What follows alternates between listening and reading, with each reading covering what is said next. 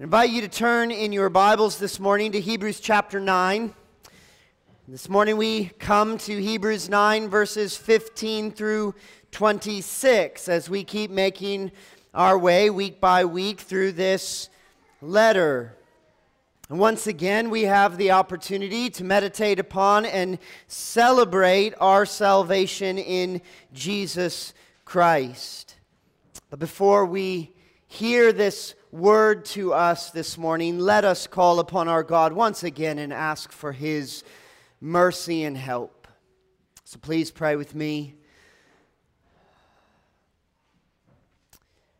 Our Heavenly Father, I pray that as once again we hear the gospel of Jesus Christ, that once again you would impress upon our hearts the wonder of this reality.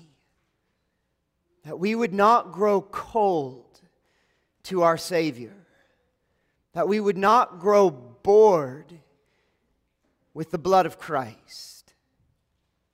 So help us to understand your word. Lead us into all truth by your spirit of truth, but awaken our affections for Christ that we would glory in him and no other. We ask this in his name. Amen. Hear now the word of the Lord to you this morning from Hebrews chapter 9, verses 15 through 26. Therefore, he, this is still speaking of Jesus, is the mediator of a new covenant, so that those who are called may receive the promised eternal inheritance since a death has occurred that redeems them from the transgressions committed under the first covenant. For where a will is involved, the death of the one who made it must be established. For a will takes effect only at death, since it is not in force as long as the one who made it is alive. Therefore, not even the first covenant was inaugurated without blood. For when every commandment of the law had been declared by Moses to all the people, he took the blood of calves and goats with water and scarlet wool and hyssop and sprinkled both the book itself and all the people, saying, This is the blood of the covenant that God commanded for you. And in the same way, he sprinkled with the blood both the tent and all the vessels used in worship. Indeed, under the law, almost everything is purified with blood. And without the shedding of blood, there is no forgiveness of sins. Thus, it was necessary for the copies of the heavenly things to be purified with these rites, but the heavenly things themselves with better sacrifices than these. For Christ has entered not into holy places made with hands, which are copies of the true things, but into heaven itself, now to appear in the presence of God on our behalf. Nor was it to offer himself repeatedly as the high priest enters the holy places every year with blood not his own, for then he would have had to suffer repeatedly since the foundation of the world. But as it is, he has appeared once for all at the end of the ages to put away sin by the sacrifice of himself. This is the holy, inerrant, authoritative, sufficient word of God. Now, most people do not like to think about, talk about, see, or touch blood. Many people faint at the very sight of blood. So it may seem strange to you that Christians talk and sing a lot about blood. If you read the Christian Bible, if you attend a Christian worship service, if you listen to Christian preaching, you will conclude Christians are obsessed with blood. And we are. But this is not an obsession with blood in general. We're not vampires. It's an obsession with a very particular blood, and that is the blood of Jesus. And if this preoccupation with the blood of Jesus isn't strange enough for you in and of itself. You may find it strange how we describe this blood. For Peter calls this blood precious. He says it is more valuable than silver and gold. He says this is the ultimate ransom price to set people free. Now, I don't know about you, but I've never heard of a hostage situation in which the criminal or terrorist demands the payment of blood instead of millions of dollars. But then the Bible gets even more strange because John says that this blood purifies. And so Christians sing songs about washing in the blood of the Lamb. We just sang a song, Oh, precious is the flow that makes me white as snow. No other fount I know, nothing but the blood of Jesus. And Revelation 7:14 says God's people have washed their robes and made them white in the blood of the lamb. And you may wonder since when does blood make things white instead of red? And I don't know about you, but I've never heard of a parent telling their kid when they come inside from playing outside and they're all filthy, they say, Please go take a bath. We're going to fill the bath with blood so that you can get clean, and I'm going to go wash your clothes, and we're going to use blood instead of laundry detergent.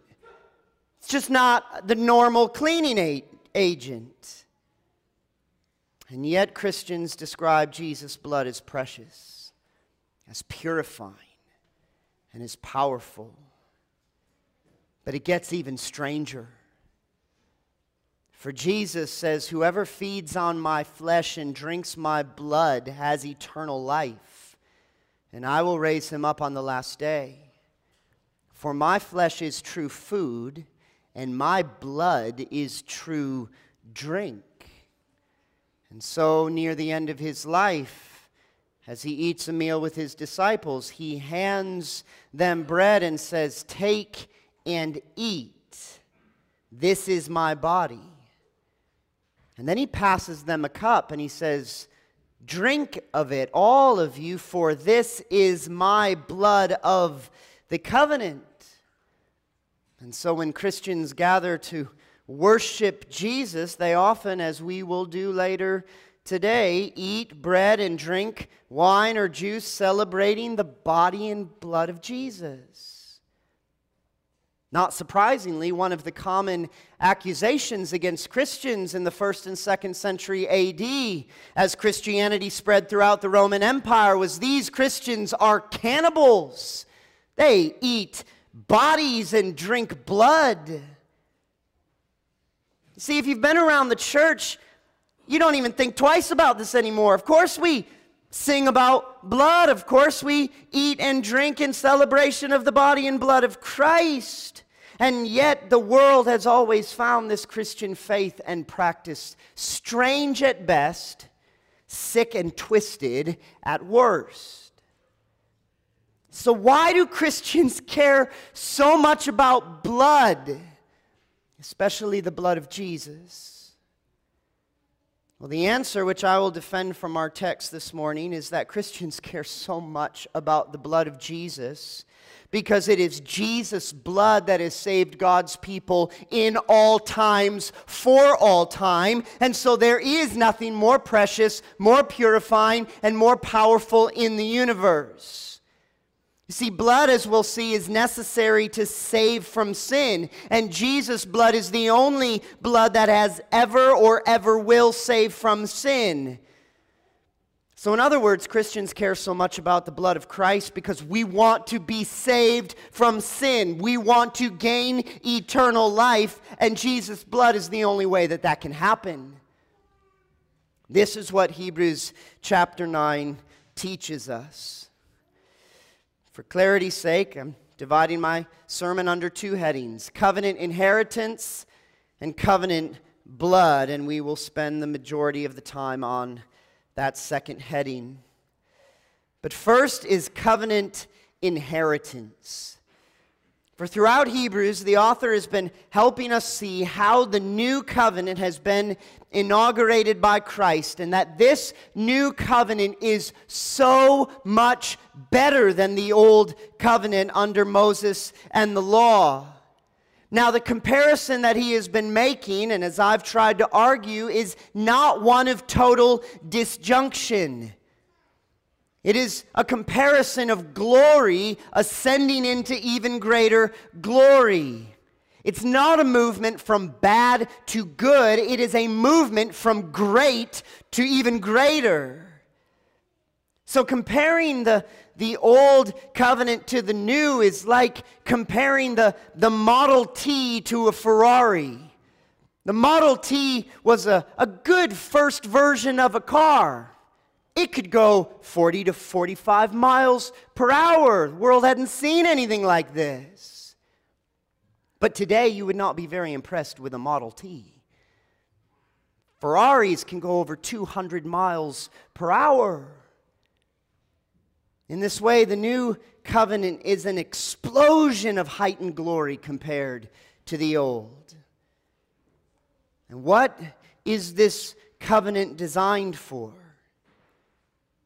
Well, all covenants with God are designed to institute a loving, binding, personal relationship with God and His people that they can dwell together in peace and joy. We've seen this throughout Hebrews as the author talks about us becoming God's children in chapter 2, about entering God's eternal rest in chapter 4, of drawing near to God in chapter 7. That has been the goal. Now, another way to describe this reality is to, to speak of receiving an inheritance. And you see this in the first half of verse 15.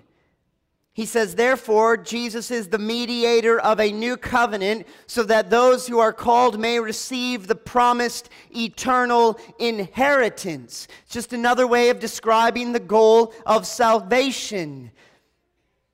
That inheritance is ultimately a relationship with God, but throughout the Bible, you see this, this entails many wonderful spiritual and physical blessings. In the Abrahamic covenant, it included the promise of land, of offspring, and to be a blessing to all nations.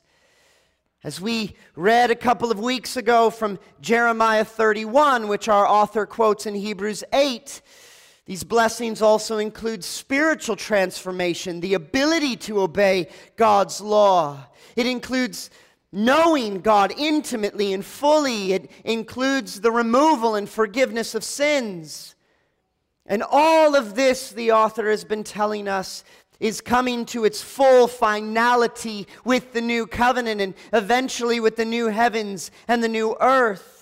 And so, this covenant inheritance is ultimately eternal life with God in the new heavens and new earth.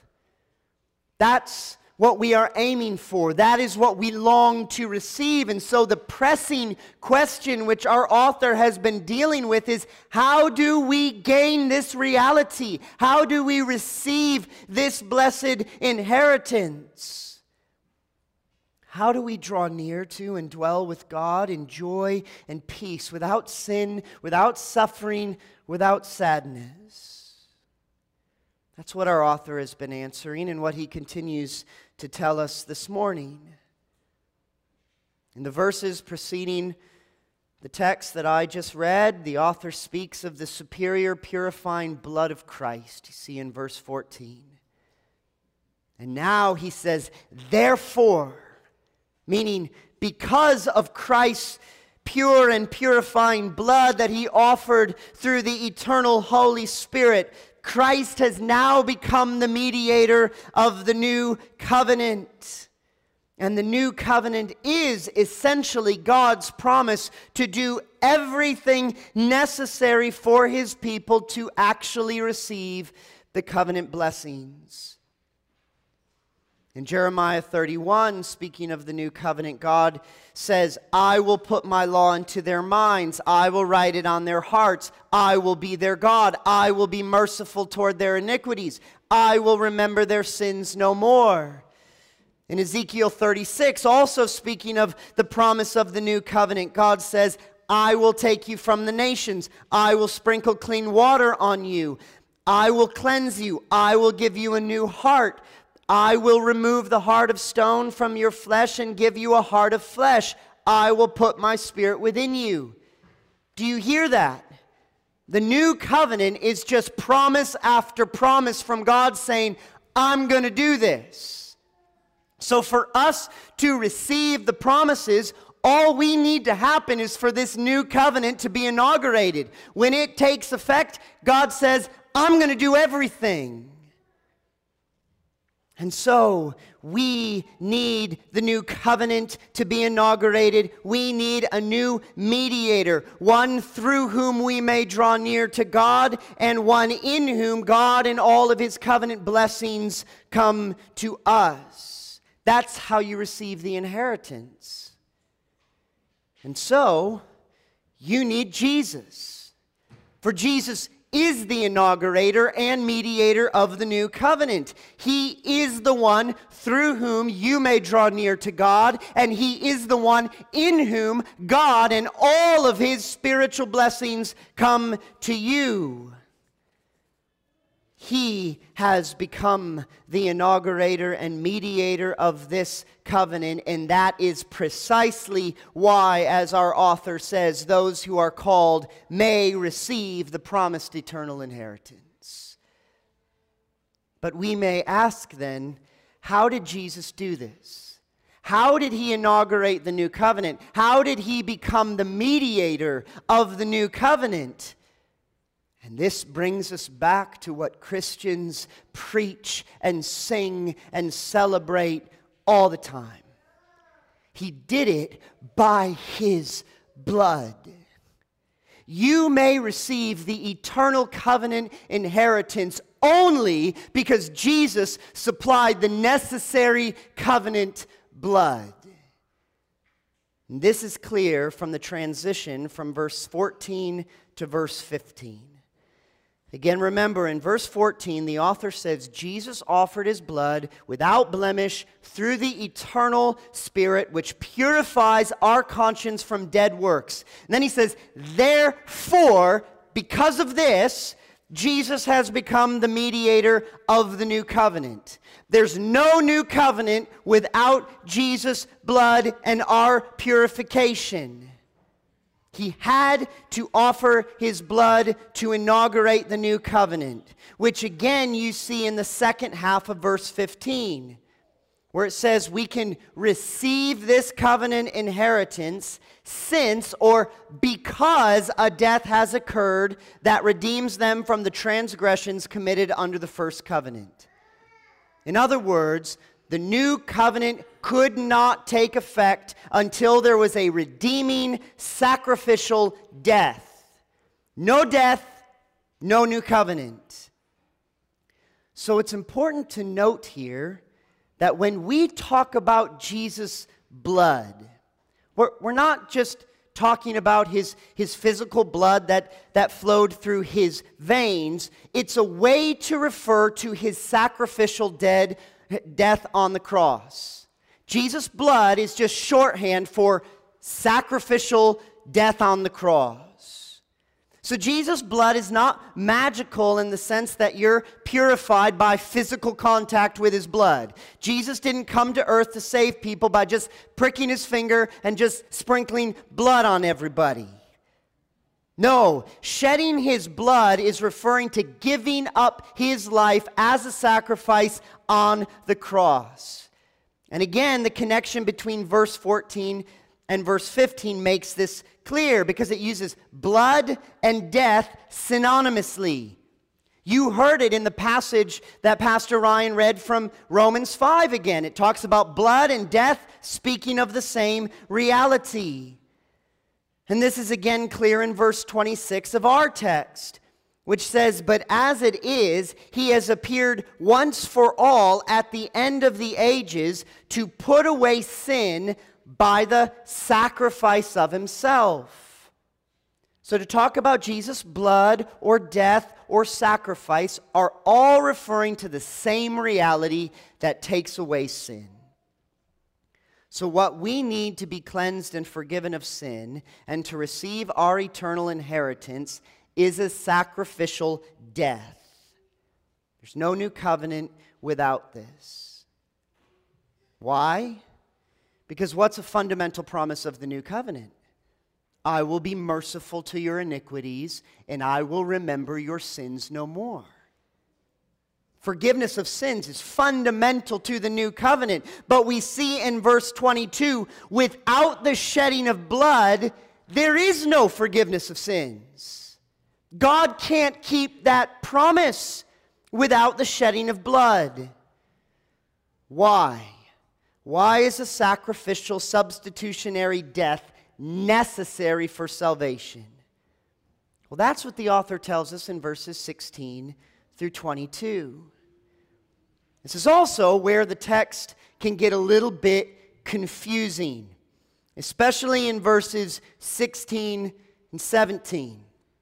Leandra can attest. I kept asking her throughout the week, Will you please pray for me? Because I'm, I'm trying to understand this text. I don't have the luxury of just reading a text saying, you know, I don't really know what that means and moving on. My job is to figure out what it means and tell you. So I'll give it my best shot. Because what you may not notice in your English translation is that the, the word that you see translated in verses 15 and 18 as covenant, and the word you see translated in verses 16 and 17 as will, are the exact same word in Greek. The word is diatheke. This is the word that the author has used every time he refers to an Old Testament covenant. And whenever he's translated Old Testament texts that, that talk about covenant, he uses this word. This is the most common word in the Greek translation of the Old Testament to just talk about a covenant. So clearly, this word in the author's mind means covenant. However, this word outside of biblical context could also refer to a last will and testament. You know, like where we, we make a will so that when we die, they know where to, to send all of our wealth and possessions. When I die, that's not a whole lot, but somebody's still going to get it. Now, it's only the context that tells you whether it's referring to a covenant or this kind of last will and testament. And because in verses 16 there are elements that sound like a last will and testament, many English translators use the word translated as covenant in verses 15 and 18 and will or testament in verses 16 and 17. And I understand why. And while I could be wrong, I actually think the word has the same meaning throughout. And it's referring to a covenant in every instance. Now, I'm not going to give you all my reasons why, because that would be a sermon in and of itself. Entire chapters of books I was reading this week were just on this word in verse 16 and 17. But hopefully, as I walk through the text, You'll agree with me. If you don't, the Christian faith is exactly the same, and this doesn't change it, so don't freak out. But remember, the author has just said that the new covenant has gone into effect with Jesus as the mediator because a death has occurred that redeems them from the transgressions committed under the first covenant. So the death is necessary to redeem from sin. That's what he's arguing. So we're asking, why is this death, this shedding of blood, necessary to inaugurate the new covenant, to make it go into effect? And the word for in verse 16 tells you the author's going to explain this. He's going to explain why death was necessary to inaugurate the new covenant and receive the inheritance. He says, For where a will or covenant is involved, the death of the one who made it must be established. For a will or covenant takes effect only at death, since it is not in force as long as the one who made it is alive. Now, from those verses alone, you can see why many translators would have the idea of a last will and testament.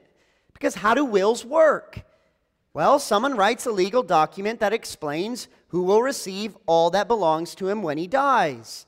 So parents usually include their children as the beneficiaries. Now, the children won't receive the inheritance until the parents die.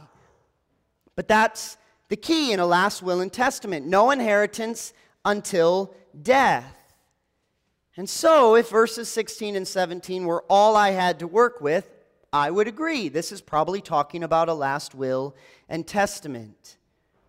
But our author is trying to explain how death redeems in order for sin to be removed and us to receive that promise in the new covenant. And salvation doesn't work by just God the Father dying so we can have all of his good things. Now, salvation is like a last will and testament in that it is a unilateral giving. We don't work to receive the inheritance, it just is given to us. And God in the new covenant promises He will do and give us all these things. But death is not necessary because we just need the parent to be gone. The author's not describing that kind of death.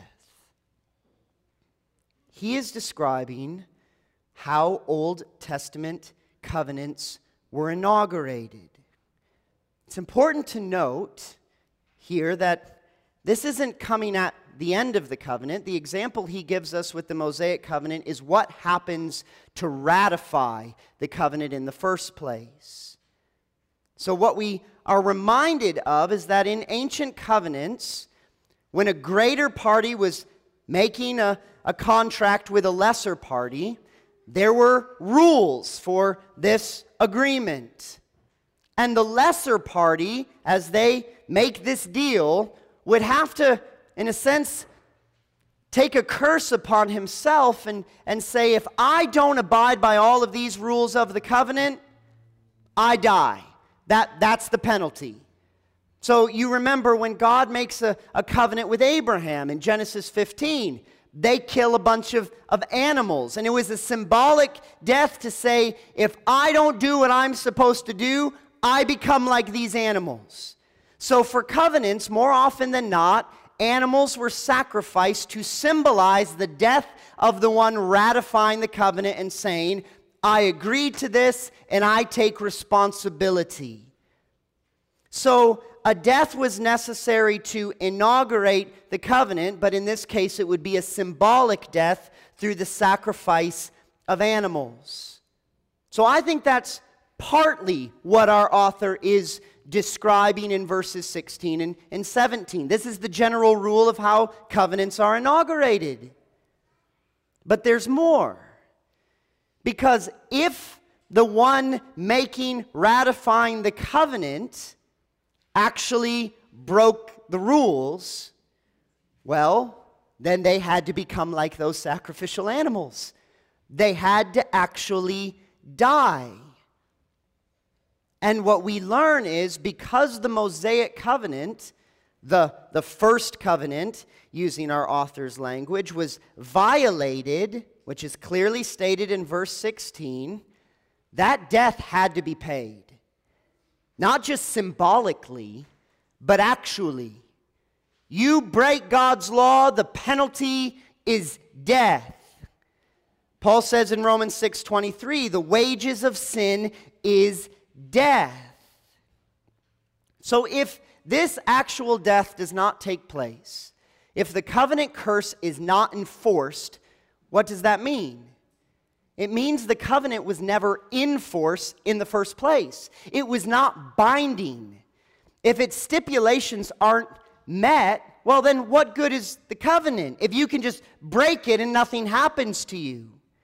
So again, we are being taught that God can't do all he has promised to do in the new covenant if that necessary death for breaking the old covenant isn't paid. Otherwise, God's covenant is not binding. It hasn't actually been established. Leviticus 17 11 says, For the life of the flesh is in the blood, and I have given it for you on the altar to make atonement for your souls. For it is the blood that makes atonement by the life. And so, as it says in verse 18, even the first covenant had to be inaugurated with blood. And that's what our author describes here. He describes in Exodus 24, after Moses has received the law, he goes to the people, he tells them all the rules of the law, and then, he, and then they say, Okay, we agree, we're going to obey.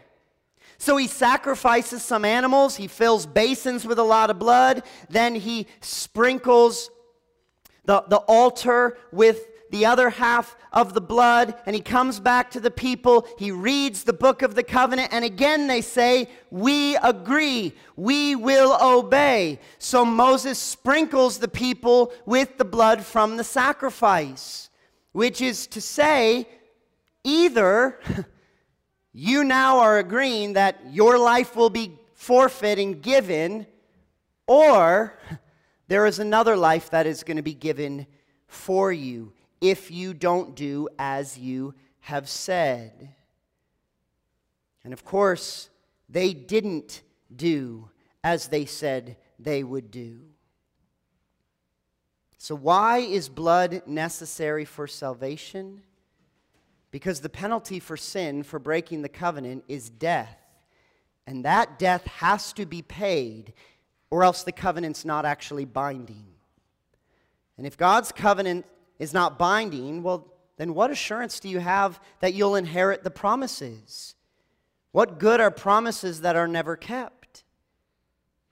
So the blood was to signify that the penalty of death had to be paid, and it would be paid if the people broke the covenant.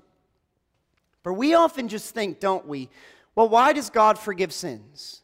Well, because he's a merciful, forgiving God. He has to forgive sins. It's just what he does. I sin, he forgives. That's the arrangement. But God is not merely a merciful God, he is a just God. He is a good God, and so he must remain just and good if he is to forgive sins. He can't violate part of his character to fulfill another part, as if God even has parts. He doesn't. He is one being with one unified character. And so, there is no new covenant unless God keeps his word, and the penalty for death is sin. The, the penalty for sin is paid, which is death. So the blood signified that this penalty would be paid. God's not just ignoring or dismissing sin, He will only justify sinners if He remains just. But if that penalty is indeed paid, well, then in one sense, that is the end of sin, isn't it? Because once that judgment has been paid, there, there's nothing left to deal with.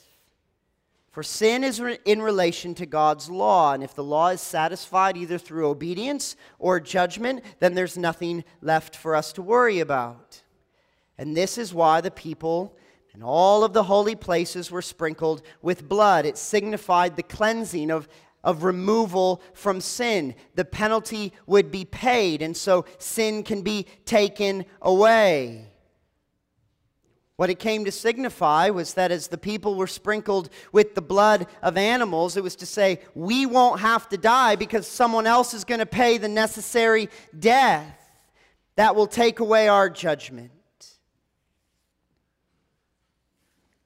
And yet, as we have learned in the, the book of Hebrews, the, the blood of animals, of bulls and goats, can't actually pay that debt, can it? Because it's humans who have sinned. It, it must be a human death.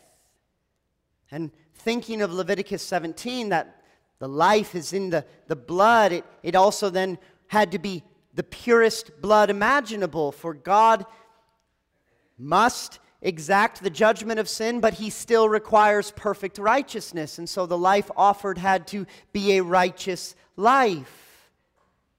Bulls and goats can't be righteous, and they are not human. And that is why all of that Old Testament blood that was shed, as Moses holds out and said, This is the blood of the covenant, was not actually pointing to bulls and goats. It was pointing to another blood that would be shed. And so we must be clear that Jesus' blood is the only blood that has ever atoned for sin in the Old Covenant and in the New Covenant. All the other sacrificial blood was only effective as it pointed to the blood of Christ. There is one blood of the covenant. So when Moses says this is the blood of the covenant, it is only the blood of the covenant as it signifies Christ's blood.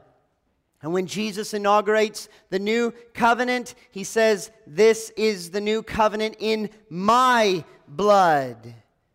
And so again, we see this relationship between a necessary death for covenant blessing. In other words, sin stood in the way of receiving God's covenant blessings.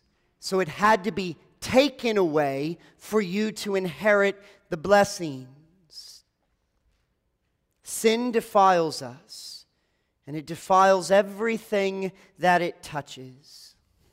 So Jesus had to pay the penalty of sin, and he had to offer the righteousness that would purify us.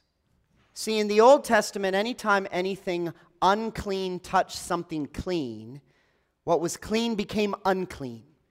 When unclean and clean meet, the result is always everything's now unclean. But is there something so pure, so powerfully righteous, that if we were to come into contact with it, we wouldn't make the pure impure, but the pure would make the impure pure? That is why we speak of the power of Jesus' blood. For as Jesus walks on the earth and he is fulfilling all of God's righteous commands, when he touched sinners, when he touched dead bodies which would make you unclean, the reverse happened. Jesus didn't become unclean. He purified everything he touched, even death, he made life.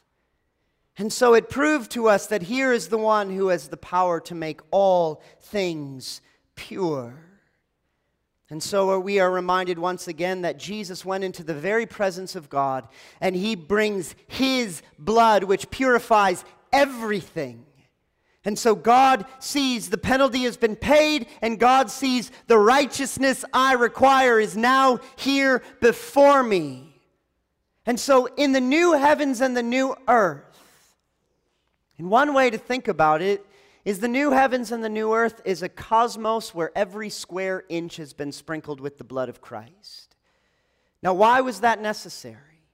Not because heaven is impure, it's because this is where we're going to dwell. And so it's really an assurance to us that in the new heavens and the new earth, we have been washed clean, but now we also know that everywhere we go, nothing can contaminate us again because it has been cleansed by the blood of Christ. So, Jesus' death on the cross is like a fountain where the blood flows in both directions. It flowed back into the old covenant, making it effective, and it flows into the future, cleansing us as well. So Jesus' blood has saved God's people in all times for all time, and there is nothing more precious, more purifying, more powerful. His blood paid the penalty for sin. His blood was the blood of pure righteousness, and so it washes away sin. His blood has done everything we need to receive the promised eternal covenant inheritance. Do you see why we sing so much about this blood? Everything depends on it. Now, the danger for the Hebrews was that they were minimizing the blood of Christ. In contemplating forsaking faith in Christ and returning to Judaism and animal sacrifices, they were suggesting, you know, I don't really think Christ's blood is enough. It's not precious, purifying, and powerful. Later, the author is going to warn them against trampling underfoot the Son of God and profaning the blood of the covenant. In other words, he says, You guys are in danger of blaspheming the blood of Christ and saying this blood is not supremely valuable and powerful. And so, my closing exhortation is do not blaspheme the blood. Do not profane the blood of the covenant. And you may think, well, I would never do such a thing. Yet we often do, in thought and in deed. How? Well, here are, are two ways. Just my closing two applications. How do we embrace this truth and guard against profaning the blood of the covenant? Well, the first way is we actually embrace forgiveness for ourselves. We blaspheme the blood of Christ when we fail to embrace God's forgiveness in Christ. Now, this can be when we reject it altogether in unbelief, but I'm actually describing something a little bit different. What I mean is, is a, a tendency some of you might have to overestimate your sin. Now, I recognize much more often than not, our danger is to underestimate our sin and think this really isn't a big deal. But there is a way we can overestimate our sin, not in the sense that we think too highly of our sin, but that we think so little of our Savior. Yes, your sin is indeed greater than you could ever imagine. It is so great that you could never possibly pay the penalty. Your sin is an unpayable debt for you, it is so high. But the author of Hebrews has been trying to remind you week after week that Jesus is greater than anything else in this universe. You might even summarize the, the message of Hebrews as it is an exaltation of the superiority and sufficiency of Christ. So do not overestimate your sin in the sense of underestimating your Savior. John Newton, when he neared death, famously said, Although my memory's fading, I remember two things very clearly. I am a great sinner, and Christ is a great Savior. My only change to that would be I am a great sinner, and Christ is a far greater Savior. If your sense of sin is so great that you feel, I just can't have peace, I can't be forgiven, then the problem is you are no longer seeing your Savior. Problem is not really that you think too much of your sin, it's that you think too little of your Savior.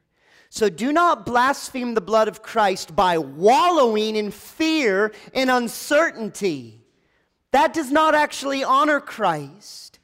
Don't live if you have turned to Christ in faith and repentance under cr- the, the crushing weight of guilt and shame. That doesn't honor Christ. That actually says, Jesus, you weren't enough. My sin is just too big.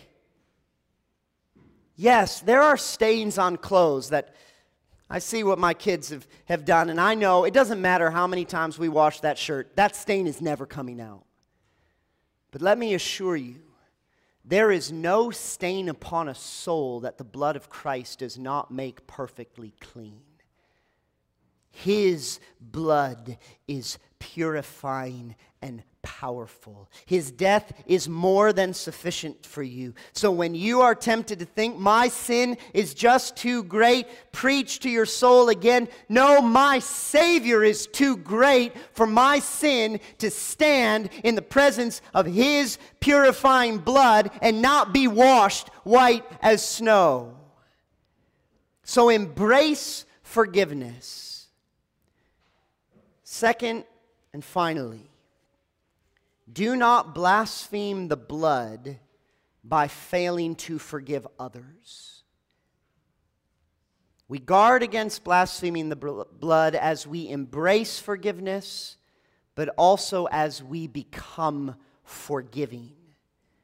For when you fail to forgive others that have sinned against you and yet come to you in repentance, then you're not only sinning against them, you are sinning against God Almighty. For you are saying, yeah, Christ's blood may have been sufficient to atone for your sin before God, but it is not sufficient to atone for your sin before me. And what is that saying? That's saying, I am greater than God, and I require more than God to forgive you. This is blasphemy of the highest order. Bitterness, unforgiveness, holding grudges, storing grievances like ammunition, these are not small sins. And what's one way you know that, that you haven't really forgiven somebody? Well, if they upset you or sin against you again, and you already have your gun fully loaded with all of their pastimes, and you're just ready to fire, that means that sin has not been put away in your mind. But remember what God says he says in the new covenant, I will remember their sins no more. Not he, he can't actually remember what you did. It means he will never pull out this sin and hold it against you again. So, forgiving is not forgetting in the sense that you never think about what has happened to you, but forgiving is forgetting in the sense that you no longer hold that sin against the person who has come to you in repentance. An unforgiving heart is an unforgiven heart. For it is a heart that does not truly know how much God has forgiven them, that has not been so humbled and joyful that He has forgiven all of their sin, which is infinitely greater against God than what anyone has sinned against you. So when you are tempted not to forgive others, to just hold on to that grudge and bitterness, remember the blood of Christ and preach again how precious, how purifying, how powerful it is. That it is not just washed away your sin, it's washed away, washed away the sin of all of God's people. The blood of Christ reconciles us to God and to one another. It washes away your sin and their sin. So there is no forgiveness without the shedding of blood. But where faith in Christ's blood abounds, forgiveness also abounds. So, this morning, as you once again hear this good news of Jesus' blood, bathe in the blood. How? There's only one way. You bathe in the blood of Christ only as you believe in the blood of Christ, that it truly is supremely sufficient to wash away sin. Let us pray. Our Heavenly Father, I do ask that right now, once again, you would give us faith to believe in the, the blood of Christ, that it is paid the penalty for our sin, and that it is supplied the, the righteous life that your law requires. Help us to know that we have been washed clean as we trust in the power of this blood and help us to look at one another as, as those who have been cleansed by the blood. Help us to embrace forgiveness and to be forgiving. We pray this in Jesus' name. Amen.